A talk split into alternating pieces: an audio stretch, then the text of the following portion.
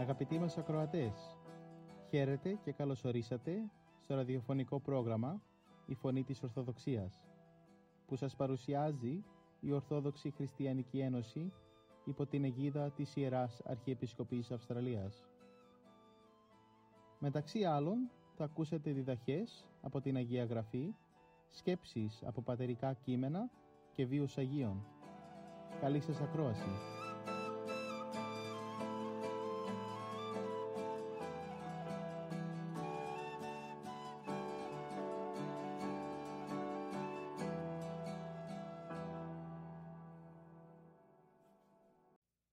Σήμερα θα μας μιλήσει η κυρία Ελένη Αμπουγιάννη για την κλίση των Αποστόλων Φιλίππου και Ναθαναήλ από το κατά Ιωάννη Ευαγγελίου, κεφάλαιο 1, στίχη 43 έως 51.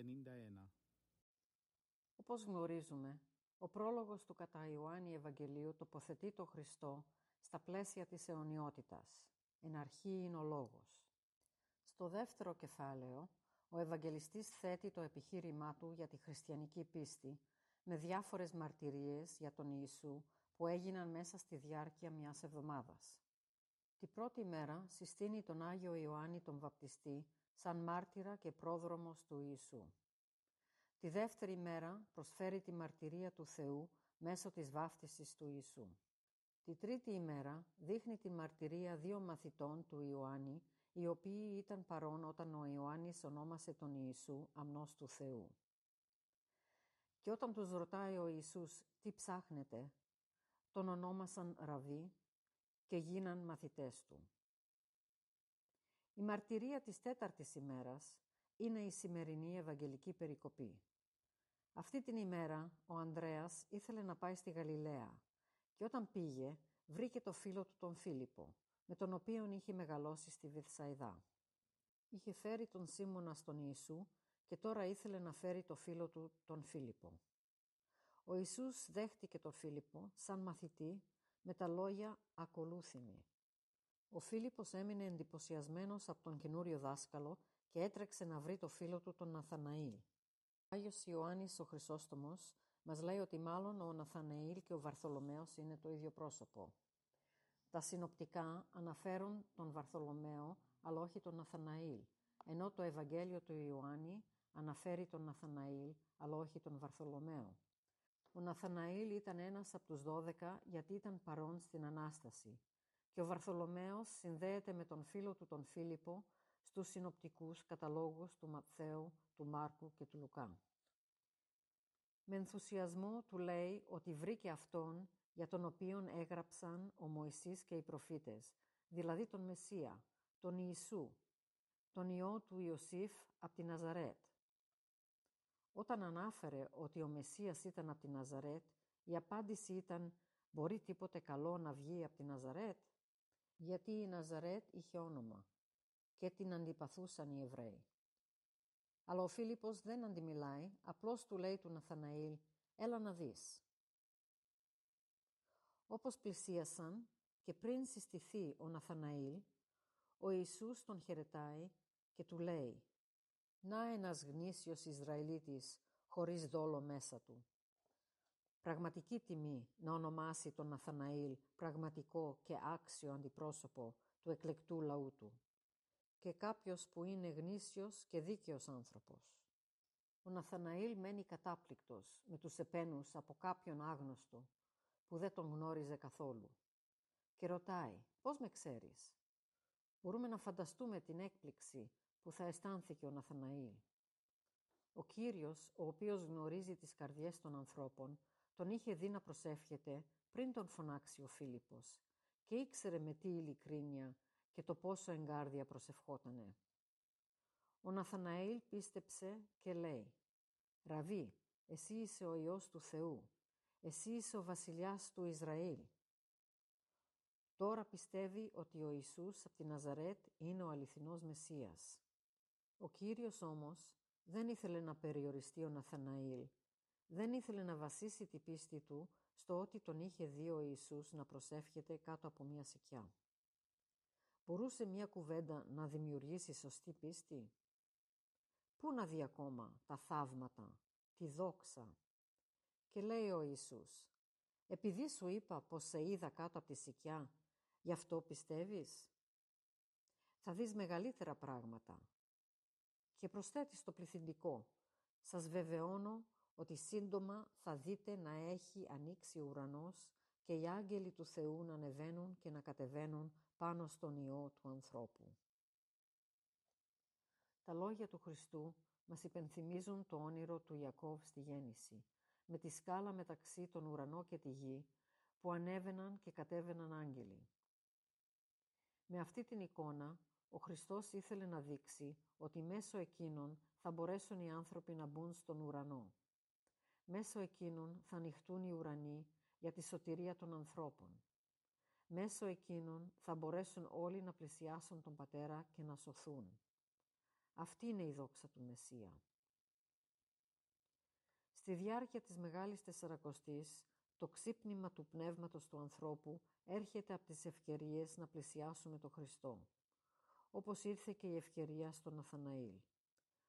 Ο Χριστός ξέρει την κατάσταση της ψυχής μας, αλλά η Σαρακοστή μας δίνει την ευκαιρία να εξετάσουμε τον εαυτό μας και να σκεφτούμε λίγο για την εσωτερική μας κατάσταση. Οι ευκαιρίες που μας παρουσιάζει η Σαρακοστή με τις ακολουθίες, τις προσευχές και τη μελέτη είναι ένας καθρέφτης που μας επιτρέπει να κοιτάξουμε κατάματα τη ψυχή μας. Έλα μας φωνάζει η Εκκλησία. Έλα να πορεύσουμε μαζί, μαζί να κοπιάσουμε και να κουραστούμε, μαζί να αγωνιστούμε και να αγωνιάσουμε. Η Μεγάλη Τεσσαρακοστή είναι μια ζωντανή πορεία με αρχή του εαυτού μας και στόχο την Ανάσταση. Μας καλεί να καλλιεργήσουμε την προσωπική μας σχέση με τον Χριστό. Αυτή η λέξη είναι μεν απλή αλλά ισχυρή. Μας καλεί να αλλάξουμε σωματική και πνευματική στάση. Εάν θέλουμε να βρούμε τον Χριστό, πρέπει να πορευθούμε προς Αυτόν. Χρειάζεται να αυξήσουμε την πίστη μας και να οριμάσουμε πνευματικά. Και στον αγώνα αυτό υπάρχει το είδε. Ο αγώνας και η πορεία είναι προσπάθεια θεογνωσίας. Η προσπάθειά μας δεν είναι θεωρητική, ούτε φιλοσοφική, ούτε ιδεαλιστική. Ο πνευματικός αγώνας ολοκληρώνεται με τη σχέση και την ένωση με τον Θεό. Η σχέση με τον Θεό χτίζεται με την προσευχή και η ένωση μαζί Του βρίσκεται στη Θεία Ευχαριστία. Η γνώση του Χριστού είναι τρόπος ζωής και καθημερινότητας.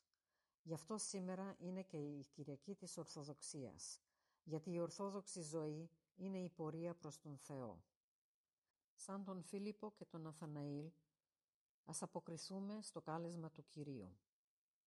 Σε κάθε ακολουθία, την ώρα που μελετάμε την Αγία Γραφή, την ώρα της προσευχής, να τον αισθάνομαι μπροστά μου. Να γνωρίζω ότι είναι Εκείνος, ο Μεσσίας, ο Αναστημένος Χριστός. Και να φωνάξω, «Διδάσκαλε, εσύ είσαι ο Υιός του Θεού, εσύ είσαι ο Βασιλιάς του Ισραήλ. Συγχώρεσέ με, βοήθησέ με, αξίωσέ με να δω την Ανάστασή Σου.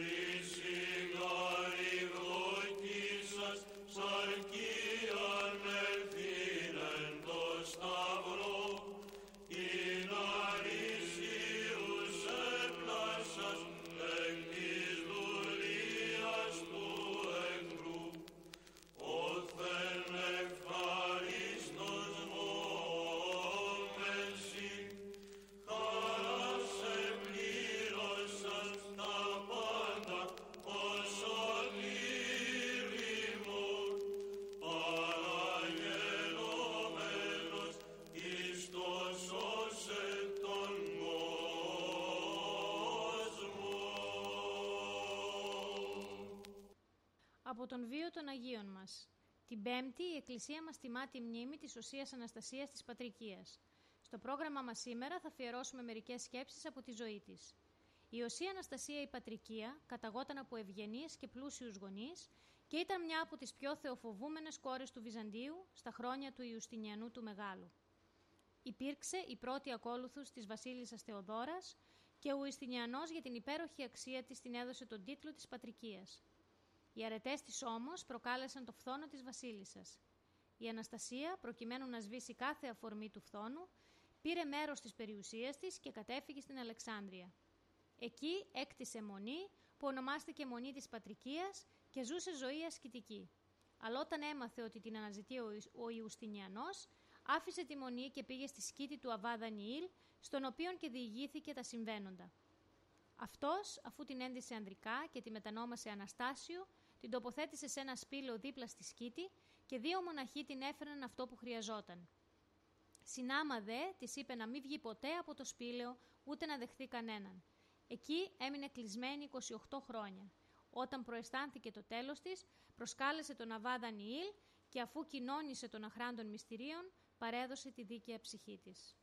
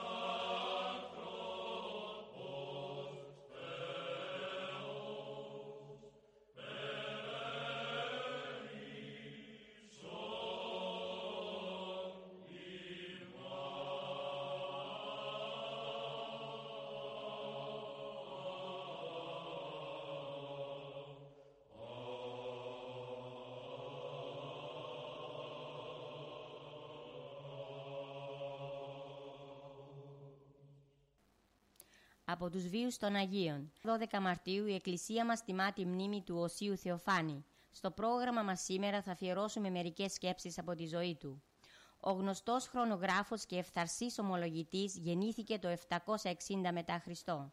Τον πατέρα του έλεγαν Ισαάκ και τη μητέρα του Θεοδότη. Σε ηλικία 8 ετών έμεινε ορφανός από πατέρα, αλλά η μητέρα του κατόρθωσε να τον μορφώσει καλά και να τον παντρέψει σε, σε νεαρή ηλικία με ενάρετη και πλούσια κόρη τη Μεγαλό, της έπειτα μοναχής και με τον ονομαστή της Ειρήνης. Ο Θεοφάνης όμως είχε μοναχική κλίση και έτσι ο γάμος διαλύθηκε και η μεν σύζυγός του με τη θέλησή της κλείστηκε στη γενική αμονή της νήσου του, του πρίγκιπος και αυτό σε ένα μοναστήρι κοντά στο βουνό της Σιγριανής στο Πολύχνιο.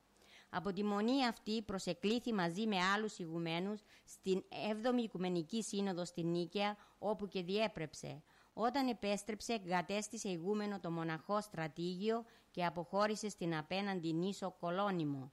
Εκεί ίδρυσε νέα μεγάλη μονή και επί έξι χρόνια καλλιγραφούσε και συνέγραφε. Η υγεία του όμως προσβλήθηκε από οξία λυθίαση και επειδή δεν συμμερίστηκε τις αιρετικές ιδέες των οικονομάχων Λέοντα του Αρμενίου και Ιωάννου του Πατριάρχου, εξορίστηκε στη Σαμοθράκη, όπου μετά 23 ημέρες πέθανε το 815. Αργότερα οι μαθητές του μετακόμισαν τα λείψανά του στη μονή του.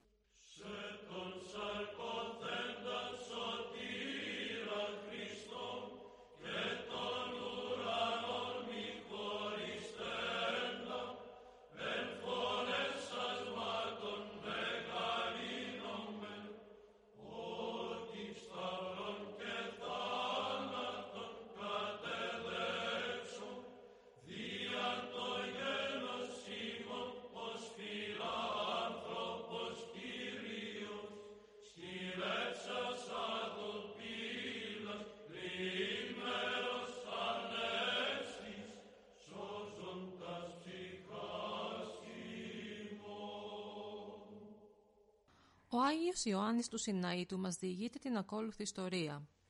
Φτάνοντας κάποτε σε ένα κοινόβιο, παρακολούθησα μια φοβερή και εκπληκτική κρίση ενός καλού κριτού και κεπημένος. Ενώ ευρισκόμουν εκεί, έτυχε να έλθει για μοναχός κάποιος που ήταν προηγουμένως ληστής. Αυτόν λοιπόν ο άριστος εκείνος ιατρός και ποιμήν διέταξε να απολαύσει επί 7 ημέρες κάθε ανάπαυση και μόνη απασχόληση να έχει το να παρατηρεί τη ζωή και την τάξη της μονής. Μετά δε την έβδομη ημέρα τον εκάλεσε ιδιαιτέρως ο ποιμήν και τον ερώτησε αν του άρεσε να συγκατοικήσει μαζί τους. Όταν δε τον είδε να συγκατατίθεται με όλη του την ειλικρίνεια, τον ερώτησε πάλι τι αμαρτήματα διέπραξε στον κόσμο. Αφού λοιπόν τον είδε να τα εξομολογείται την ίδια στιγμή και με προθυμία όλα, για να τον δοκιμάσει του είπε πάλι «Θέλω όλα αυτά να τα φανερώσεις εμπρός σε όλη την αδελφότητα» και εκείνος έχοντας μισήσει όλος διόλου την αμαρτία του και περιφρονώντας κάθε εντροπή που του, υποσχέ... που του υποσχέθηκε αδίστακτα. Και αν θέλεις ακόμα του λέγει, τα εξομολογούμε και στο κέντρο της Αλεξάνδρειας. Ύστερα από αυτό, ο Πιμήν συνανθρίζει στο Κυριακό όλα του τα λογικά πρόβατα, 230 τον αριθμό. Και ενώ ετελεί το η Θεία Λειτουργία, ήταν η μέρα Κυριακή, μετά την ανάγνωση του Ευαγγελίου, δίδει εντολή και οδηγείται προς τον ναό ο αθώος πλέον εκείνος κατάδικος. Τον έσυραν μερικοί αδελφοί κτυπώντας τον ελαφρά με τα χέρια δεμένα πίσω, φορώντας τρίχινο σάκο και έχοντας ρηγμένη στάχτη στο κεφάλι του. Και μόνη η θέα του δυστυχισμένου αυτού εδημιούργησε κατάπληξη σε όλους, ώστε αμέσως να ξεσπάσουν σε δάκρυα και ολολιγμούς, εφόσον κανείς δεν εγνώριζε τι ακριβώς συνέβαινε. Έπειτα μόλις επλησίασε στην πύλη της εκκλησίας, η ιερά εκείνη κεφαλή, ο φιλάνθρωπος Κριτής, του εφώναξε με δύνατη φωνή «Στάσου, είσαι ανάξιος να εισέλθεις εδώ μέσα». Εκείνος τότε ταράχθηκε από τη φωνή του ποιμένος που την άκουσε από το ιερό. Όπως αργότερα μας ευεβαίωνε με όρκους, του εφάνηκε ότι άκουσε βροντί και όχι φωνή ανθρώπου. Πέφτει αμέσως έντρομος με το πρόσωπο στη γη, συγκλονισμένος ολόκληρος από το φόβο.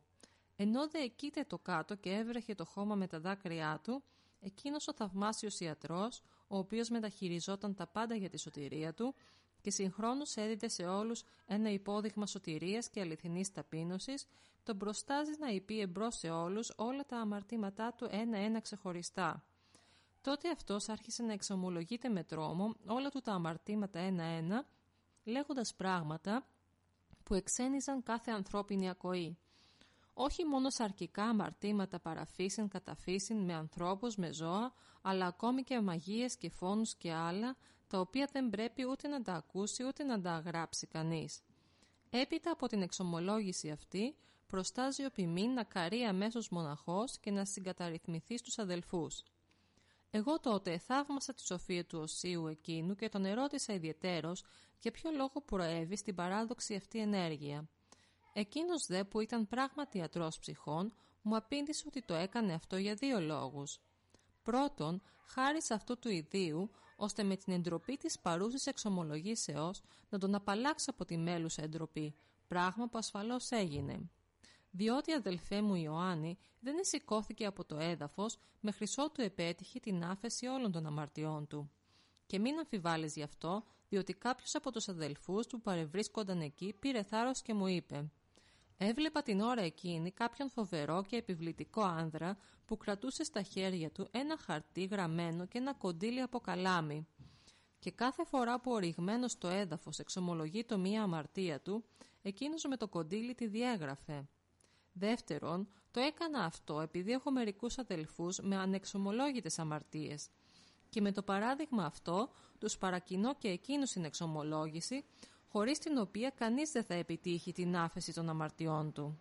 Συνεχίζουμε το πρόγραμμά μας με μερικές σκέψεις από τους πατέρες για τις ανώφελες φροντίδες. Ο Άγιος Ιωάννης ο Χρυσόστομος λέει Ας μη μας κυριεύει η μανία για τα ζητήματα της επίγειας ζωής και τότε θα είμαστε πάντοτε άγρυπνοι και προσεκτικοί.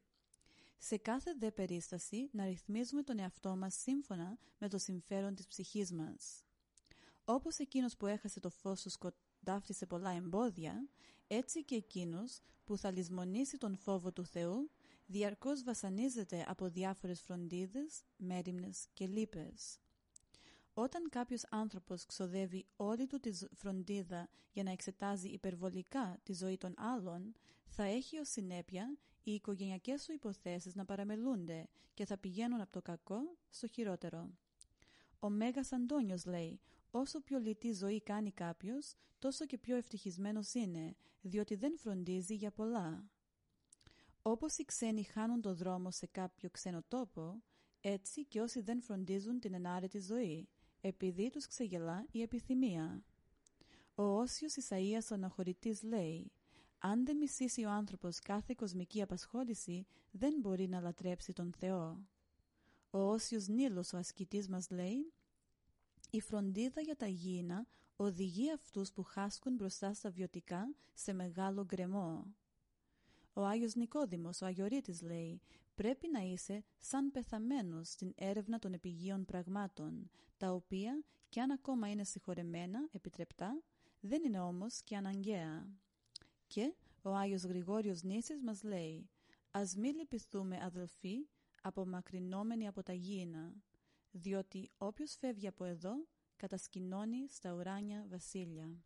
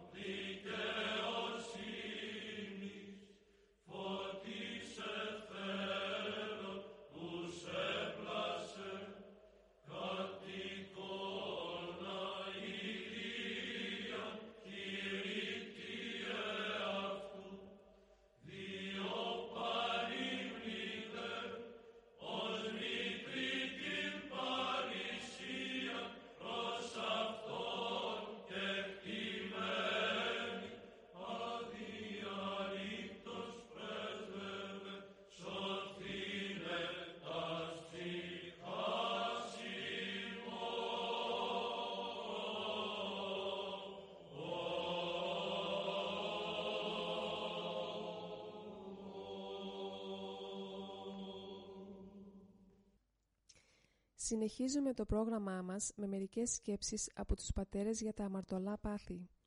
Ο Άγιος Ιωάννης ο Χριστόστομος λέει «Αν ένας ξυλοκόπος δώσει ένα χτύπημα σε ένα δέντρο και δεν πέσει, δεν δίνει και άλλο χτύπημα και για τέταρτη και για πέμπτη και για δέκατη φορά».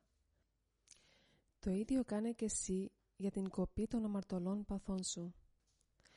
Εκείνος που δεν νηστεύει Λογικό είναι να τύχει συγχωρήσεως όταν προβάλλεις σαν δικαιολογία τη σωματική αδυναμία του. Εκείνος όμως που δεν διόρθωσε τα αμαρτήματά του είναι αδύνατο να βρει δικαιολογία. Εκείνος που θα θέσει τον θεάριστο λογισμό κυβερνήτη των παθών της ψυχής, εύκολα θα μπορέσει να κυβερνήσει και ανθρώπους σύμφωνα με τους νόμους του Θεού, ώστε να είναι πραγματικός πατέρας στους υπηκόους του. Κανένα κέρδος δεν θα έχει ο χριστιανός εκείνος που έχει μεν πίστη και δια του Αγίου Βαπτίσματος έλαβε τη δωρεά του Αγίου Πνεύματος, αλλά γίνεται παιχνίδι των διαφορών παθών. Και ο Μέγας Βασίλειος λέει «Μην είσαι περίεργος, ούτε να θέλεις να βλέπεις τα πάντα, για να μην βάλεις το δηλητήριο των παθών στη σκέψη σου. Μόνο όσα είναι ωφέλιμα να βλέπεις, να ακούς, να λες και να απαντάς. Να κρατάς γερά τα πιδάλια της ζωής, να κυβερνάς τα μάτια σου για να μην πέσει κάποτε πάνω σου ορμητικό το κύμα της πονηρής επιθυμίας από την πόρτα των ματιών. Να κυβερνάς καλά την ακοή και τη γλώσσα για να μην δεχτείς κάτι το βλαβερό και να πεις κάτι από αυτά που απαγορεύονται. Κύματα είναι τα πάθη. Όταν κρατάς ψηλά τον εαυτό σου θα είσαι καλός κυβερνήτης της ζωής. Εάν το καθένα από τα πάθη δεν τα κυβερνάς με εμπιστοσύνη και σταθερότητα, με το να περιφέρεσαι σαν κάποιο ανερμάτιστο πλοίο, από τα συμβαίνοντα κάθε φορά θα εξαφανιστείς στο πέλαγος της αμαρτίας. Η νηστεία θεραπεύει τη, μέθη, ο ψαλμός το εσχρό τραγούδι, τα δάκρυα θεραπεύουν το απρεπής γέλιο, η γονικλησία τον απρεπή χορό και η ταπείνωση τον υπερβολικό στολισμό των ενδυμάτων. Η ειδονή είναι το αγκίστρι του διαβόλου που σύρει προς την καταστροφή. Εάν κρατάς κάτι από τα παλιά πάθη σου, θα σου βγουν ξινά τα αγαθά που έχουν τοποθετηθεί μέσα σου και έτσι θα πεταχτείς έξω από τη βασιλεία των ουρανών, ως άχρηστος σκεύος. Η αμαρτωλή δονή είναι το μεγάλο δόλωμα του κακού, εξαιτίας της οποίας πέφτουμε εύκολα εμείς οι άνθρωποι στην αμαρτία. Από αυτή λοιπόν την ειδονή, σαν απαγκίστρι, κάθε ψυχή έλκεται προς τον θάνατο.